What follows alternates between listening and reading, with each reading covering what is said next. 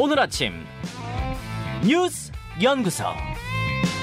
오늘 아침 뉴스의 맥을 짚어드리는 시간 뉴스 연구소. 오늘도 두 분의 연구위원 함께합니다. 씨비에스 김광일 기자, 뉴스톱 김준일 수석 에디터, 어서 오십시오. 안녕하세요. 추석 연휴는 잘 보내고 돌아오셨습니까? 네. 아, 김광일 기자 얼굴에서 약간 광이 나는 것 같아요. 그래요. 육아하다 왔고. 육아하다 예. 왔는데. 아, 뉴스들 많습니다. 첫 번째 뉴스는 정치권 소식으로 좀 가봐야죠. 네, 밥상 민심 쟁탈전. 예, 추석에 이제 밥상머리에 모인 어, 가족들, 친지들이 무슨 이야기를 나눴나. 요 민심 파악하느라 정치권 분주해요. 네, 명절 때 늘 뜨거운데 이번에 특히 더 치열했습니다. 큰 줄기, 이번 명절의 큰 줄기는, 이슈의 큰 줄기는 영수회담이었어요. 음. 어, 추석 당일날 이재명 대표가 어, 낸 카드였고요. 윤석열 대통령한테 또 제안을 했습니다. 정기국회 때까지 정쟁 멈추고 민생 챙기자라는 명분을 들었, 들었어요. 네. 대통령실에서는 묵묵부답이었고요. 사흘 동안 명절이다 보니까 브리핑은 없었고, 그 기자들이 취재했을 때 상황을 좀 지켜보자라는 정도로 응대를 했습니다. 예, 예. 대신에 국민의힘 당에서 나서서 반응을 했어요. 음. 뜬금없다라는 논평을 냈고요. 여야 당대표 회담을 하자 이렇게 역제안을 했습니다. 당대표 회담. 네, 영수의 회담이 실제로 이루어지기는 어려울 것 같아요. 어, 지도부, 당 지도부의 핵심 관계자한테는 물어봤는데 범죄 피의자가 무슨 영수회담을 제안하냐 이런, 이런 답을 하더라고요. 영장이 기각되긴 했지만 이재명 대표를 여전히 피의자로 규정하고 있는 모습이었고요. 뭐 제일 야당 당대표로는 인정하는 것 같진 않아 보였습니다. 민주당도 뭐라고 반응을 했냐면 네. 윤석열 대통령 불통이 기네스북, 기네스북감이다라고 몰아세우고 있어요. 음. 뭐 이걸 보면은 여전히 이렇게 어, 만남을 성사시킬 의지가 커 보이지는 않아요. 그래서 밥상 민심 쟁탈전 차원에서 던졌을 걸로 보입니다. 영수회담 제안이 추석 당일에 있었고 정치권의 시선은 강서구로 모인 것 같아요. 다음 주 수요일 날 선거, 선거거든요. 네. 보궐선거가. 그래서 이제 아흘의 앞으로 다가왔고요. 양당 모두 선거 쪽으로 일정 메시지 다 정조준하고 있습니다. 네네. 이재명 대표 일단 영장 기각 이후에 첫 당무를 뭘로 집행할 거냐라고 주목이 많이 됐었는데 이 선거의 상황을 보고받는 걸로 첫 당무를 잡았어요. 음. 당에서는 그런 얘기하는 사람도 있더라고요. 예전에 박근혜 전 대통령이 총선 때 피습당한 직후에 대전은요? 라고 했었잖아요. 병상에서. 네. 이번에 대전은요. 이재명 대표의 메시지가 강서는요? 이런 메시지다. 어. 라고 이게 좀 조악하게 홍보하는 경우도 있었고 국민의힘 같은 경우에는 뭐 이기면 좋고 지더라도 젖잘싸 뭐 이런 뭐 각도로 잡고 있는 것 같아요. 음. 안철수, 나경원, 권영세, 정우택, 정진석 이런 중진들 모여갖고 어, 메머드급 선대위로 물량 공세하고 있습니다. 강서구청장 어, 선거 전에 모든 이 이목이 쏠려 있는 가운데 김태우 후보가 이 홍보 전 와중에 펼친 어떤 발언 하나가 좀 논란이 됐어요. 사십억 애교 발언 이게 뭐 논란이 됐는데 애, 이게 맥락부터 설명을 드리면 애초에 여기가 김태우 후보가 법원 판결 그, 되면서 직을 잃으면서 보궐선거가 열린 거잖아요. 그렇죠. 그러면서 보궐선거를 하는 비용이 사십억 원이거든요. 이거 갖고 민주당이 비판을 많이 했었어요. 네. 당신 때문에 사십억 원 어, 혈세가 들지 않느냐라고 했었는데 여기에 대해서 김태우 후보가 얼마 전에 행사에서 했던 말인데 사십억 원 애교로 봐주십시오. 일 년에 내가 천억 넘게 어, 벌기 위한 수수료 정도로 이해해 주십시오. 봐주십시오라고 얘기를 했었어요. 음. 그러면서 이게 논란이 됐는데 민주당이 그 사십억 원 당신 돈이냐 뻔뻔하다라고 비판을 했고 네. 여기에 국민의힘은 다시 에, 재반박을 하면서 아니 민주당 옛날에 서울 부산 그 보궐선거 민주당 어, 자당의 그 문제로 다시 치러진 선거였는데 박원순 오거돈 안희, 안희정 이런 선거들 다 합치면 그 보궐선거 총 비용이 천억 원 가까이 된다. 당신들이 음. 무슨 자격으로 비판하냐라고 역비판을 하기도 했었습니다. 선거정 초반에 이 어, 사십억 논란이 음. 크게 불거진 모양새. 자 김준일 에디터. 네. 아, 정치권에는 뭐 추석 연휴가 따로 없네요. 음. 이야기거리가 많았어요. 일단 영수회담부터 좀 말씀을 드리면은 예. 이제 역대 정부에서 영수회담이 여러 차례 열렸는데 이제 김대중 대통령이 이제 당 총재직을 내려놓으면서 당정 분리가 되면서 그 이후에 특히 이제 확 줄었어요. 그래서 네. 김, 김영삼 대통령이 열 번 했고요. 음. 김대중 대통령이 여덟 번 했습니다. 그때 김영삼의 파트너는 김대중이었죠. 그러니까 음음. 그리고 김대중의 파트너는 주로 이회창. 이 있는데 예. 노무현 두 번, 이명박 세 번, 박근혜 영 번, 그리고 문재인 한 번.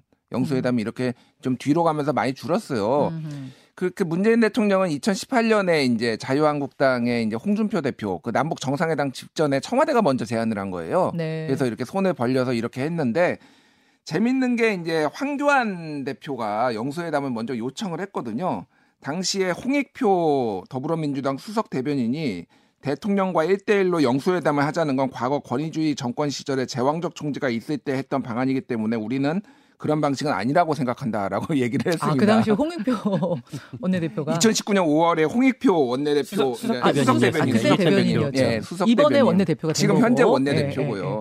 그러니까 사실 이제 야당에서 제안하는 여당이나 정부가 먼저 제안하는 거는 서로 이제 이해관계 맞으니까 흔쾌히 잘 되는데 야당에서 하는 거는 야, 격 높이려는 거 아니야? 음. 이렇게 조금 이제 있는 거죠. 근데 가장 뭐 다른 걸 떠나서 윤석열 대통령의 문제는 뭐 영수회담이고 뭐고 아예 얼굴도 한 번도 안 봤다라는 겁니다. 지나가면서 인사차 뭐 얼굴도 뭐 하고 뭐 보통 원래 대통령 되고 두 달 안에 야당 대표 만났거든요. 음. 그러니까 이건 뭐 뭐가 있어 뭐라고 하든 이게 문제가 많다. 뭐 이렇게 좀 하고 지금 뭐 영수회담을 제안한 거는 소위 말해서 이재명 대표가 자신감 뿜뿜. 뭐 이렇게 좀 아, 예. 다섯 글자로 줄이시는 거예요? 예, 자신감, 자신감 뿜뿜? 뿜뿜 뭐 이렇게 좀 봐야 될 것 같습니다. 어쨌든 어, 구속영장이 이제 기각이 되면서 아, 체포영장이 예, 구속영장 네. 기각이 되면서 이제 전국 주도권을 좀 가져왔다. 그리고 민생을 챙기는 이제 이미지를 이제 가져오려고 하는 것 같은데 음. 이제 뭐 앞으로 요거는 좀 이제 그 지금 민생 얘기를 주로 하겠다라는 거거든요. 그래서 이 지금 시월이 이제 국정감사에다가 그리고 네. 어 지금 장관들 이제 청문회 있고 그리고 이균용 대법원장 이제 후보자 표결도 있고 네. 그래서 지금은 야당의 시간이다. 게다가 이 사법 리스크까지 어느 정도는 해소된 상황이기 때문에 야당의 시간이다 이렇게 봐야 될 것 같습니다. 그래서 이제 여당이 좀 머리가 아프겠다 당분간 음. 선거도 있고 그래서 강서구청장 이 선거 같은 경우에는 네. 그 여당의 조금 삽질 뭐 이런 거를 조금 뭐 지적을 안 할 수가 없어요. 무슨 말씀이세요? 무슨 얘기냐면은. 그러니까 굉장히 유명한 책인데 제가 몇 번 인용도 했습니다. 조지 레이코프의 그 유명한 네. 이제 그 정치 심리학, 인지 심리학의 코끼리를 생각하지 마라는 네. 거는 코끼리 생각하라고 하면 무조건 코끼리 떠올리거든요. 코끼리, 코끼리, 코끼리 생각하지 마, 마, 마 음. 할수록 계속 코끼리가 생각난다. 그래서 거죠. 이제 여기에서 정치권에서 프레임 이론이 나온 겁니다. 아예 다른 얘기를 갖고 와가지고 해라. 네. 근데 지금 민주당에서 계속 사십억 뭐 토해내라 이런 얘기하니까 이게 뭐 애교로 봐주니 이게 그냥 말려드는 거예요. 그러니까 어. 전혀 다른 얘기를 해야 되는데 이게 본인들은 똑똑하다고 생각하고 이게 따박따박 반박한다고 생각할지 모르지만은 그냥 지는 길로 가는 겁니다. 이게 민주당 전략에 말려든 것 같다 그 말씀이세요? 그렇죠. 사십억? 지금 뭐 하나 말할 때마다 지금 또 이슈가 되고 논란이 되고 지금 그러고 있잖아요. 그러니까 그러면서 이제 박원순 뭐 소환하고 있는데 박원순 심판 선거입니까 이게? 그러니까 음. 전혀 지금 엉뚱한 맥락을 하고 있다. 선거 전략이 좀 없다, 부재하다. 좀 뭐 가뜩이나 열세인데 좀 다른 전략을 좀 써야 되지 않을까 그렇게 보지. 자, 오늘 이 이야기는 오늘 추석 특집 정치 한마당 네 분의 패널이 여야 패널이 꽉 채워주실 건데 거기서 아마 이야기 나올 거니까요. 좀 더 이어가 보기로 하고 김광일 기자 네. 두 번째 이슈로 넘어가죠. 밀크플레이션. 밀크플레이션 이게 우유 얘기죠? 예, 우유 원유값이 어제부터 올랐습니다. 네. 뭐 석유 원유 말고 우유 원유 말씀드리는 건데 음. 흰 우유 일 리터에 삼천 원인 시대가 됐어요. 와. 이게 기준이 되는 게 서울 우유더라고요. 네네. 그러니까 우리 포장지 흰색, 초록색 돼 있는 예. 많이 익숙한 그 서울 우유 있잖아요. 그렇죠. 요게 대형마트 기준으로 어제부터 삼 퍼센트가 올라서 이천구백 원대가 됐습니다. 음. 거의 삼천 원 됐죠. 이거 외에도 매일 남양 빙글에 다 올렸고요. 네. 전체적으로 연간 인상폭이 역대 최대라고 합니다. 원유값이 기본적으로 시장 가격이 아니라 협상에 의해서 결정이 된대요. 음. 낙농가랑 유업계에서 테이블에 앉아갖고 이렇게 짜는 건데 이번에 지금 어제부터 조정된 게 칠월 달에 협상해서 결정했던 거를 시월부터 올리기로 정해놨었거든요. 어. 그게 어제부터 반영이 된 거고요. 낙농가에서 생산비가 너무 올랐다라고 했던 게 반영이 된 겁니다. 음. 뭐 기, 기존의 흰우유 마진율이 한 일 퍼센트밖에 안 나고 있었대요. 네. 그래서 유업계랑 정부는 사실은 계속 말렸어요. 뭐 정부 그 농, 인상을 막아보려고. 네, 농림부 실장이 유업계 사람들 간담회 만나고 하면서 최대한 좀 막아보려고 했는데 이 정도 선까지. 어, 밖에 못했고요. 근데 어떤 분들은 난 어차피 우유 안 먹어. 큰 상관없어. 이렇게 말씀하시는 분도 계시던데 그게 그렇지 않은 게 우유가 들어가는 게 너무 많아요. 그러니까 빵, 과자, 아이스크림 다 우유를 주 원료로 해서 만든 거고요. 커피도 사실 라떼 커피도. 많이 드시잖아요. 그러니까 우유 안 들어간 곳이 뭐 없을 정도로 워낙에 많기 때문에 아마 줄줄이 다 인상이 될 걸로 보이고 그래서 밀크플레이션이라는 말이 나오는 겁니다. 그렇죠. 김준일 에디터. 예, 경제 많이 안 좋죠. 지금 뭐 물가, 수출, 뭐 재정 뭐 다 안 좋은데 음.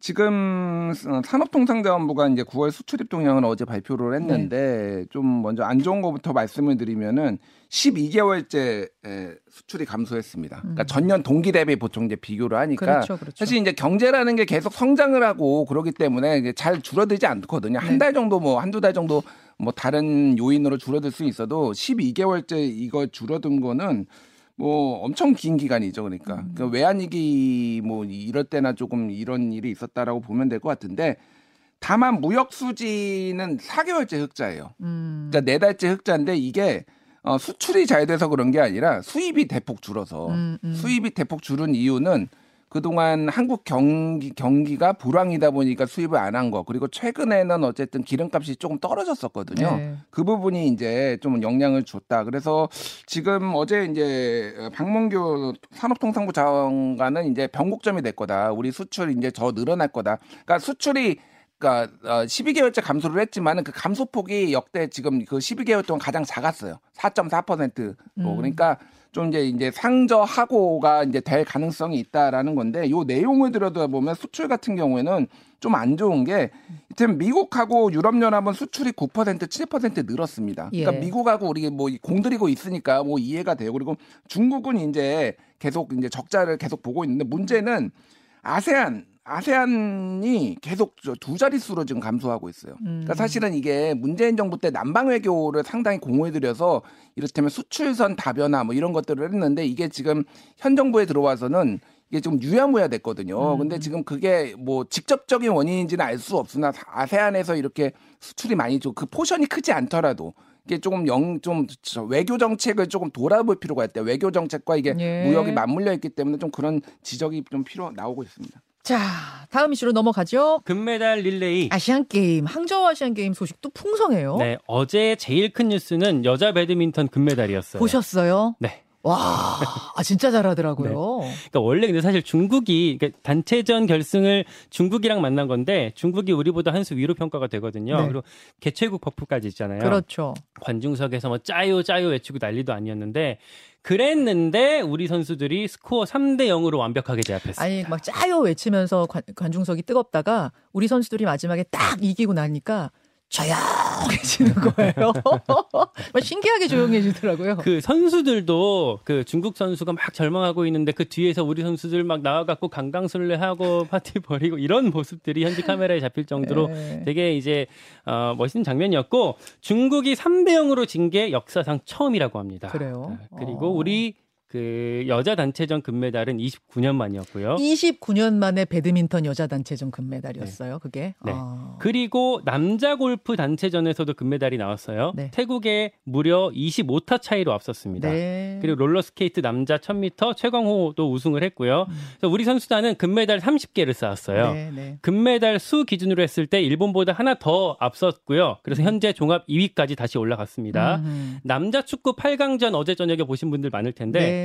사실 걱정됐던 게 많았어요. 중국이 워낙 거친 플레이를 일삼고 또 전 경기에서 벤치 클리어링까지 나왔었거든요. 어. 침대 축구하고 편파 판정 논란까지 있었는데 브이에이아르 비디오 판독이 없어서 더 걱정을 했었는데 어, 우리는 이강인을 선발해서 빼고도 이 대 영으로 승리했습니다. 네. 홍현석이 절묘한 프리킥으로 어, 선취골을 냈고요. 여기서도 마찬가지로 중국 관중이 뭐 엄청 짜요짜요 외치고 음. 했었는데 홍현석이 어, 골 넣은 이후에 조용해졌고 또 쉿 세리머니 예전에 박지성이 했던 쉿 세리머니를 하면서 또 인상 깊은 장면을 선사하기도 했습니다. 그래요. 어, 김준일 에디터. 예. 김준일 에디터는 미국 소식 하나만 전해주세요. 예, 미국이 이제 예산안이 이제 통과가 임시 예산이 통과가 됐어요. 뭐 당연하라고 뭐 볼 수도 있지만 이게 소위 말해서 예산안이 통과가 안 되면 셧다운이라고 하는 그렇죠. 정부 기관이 다 마비되는 왜냐 월급이 안 나와 버리거든요. 거기는 그래서 음. 그거를 이제 피했다라는 건데 내용이 좀 중요합니다. 네. 사실은. 이게 여야가 강, 공화당하고 민주당 강경하게 맞부딪히고 있다가 그러니까 공화당은 예산 삭감해야 된다. 민주당 이제 예, 이거 정부의 예산 삭감해야 된다라고 하다가 동결로 케빈 맥카시 하원의장이 제안을 해가지고 민주당 의원의 구십구 퍼센트가 찬성하고 공화당이 오십칠 퍼센트가 찬성을 했어요. 그러니까 하원의장은 공화당이거든요. 네.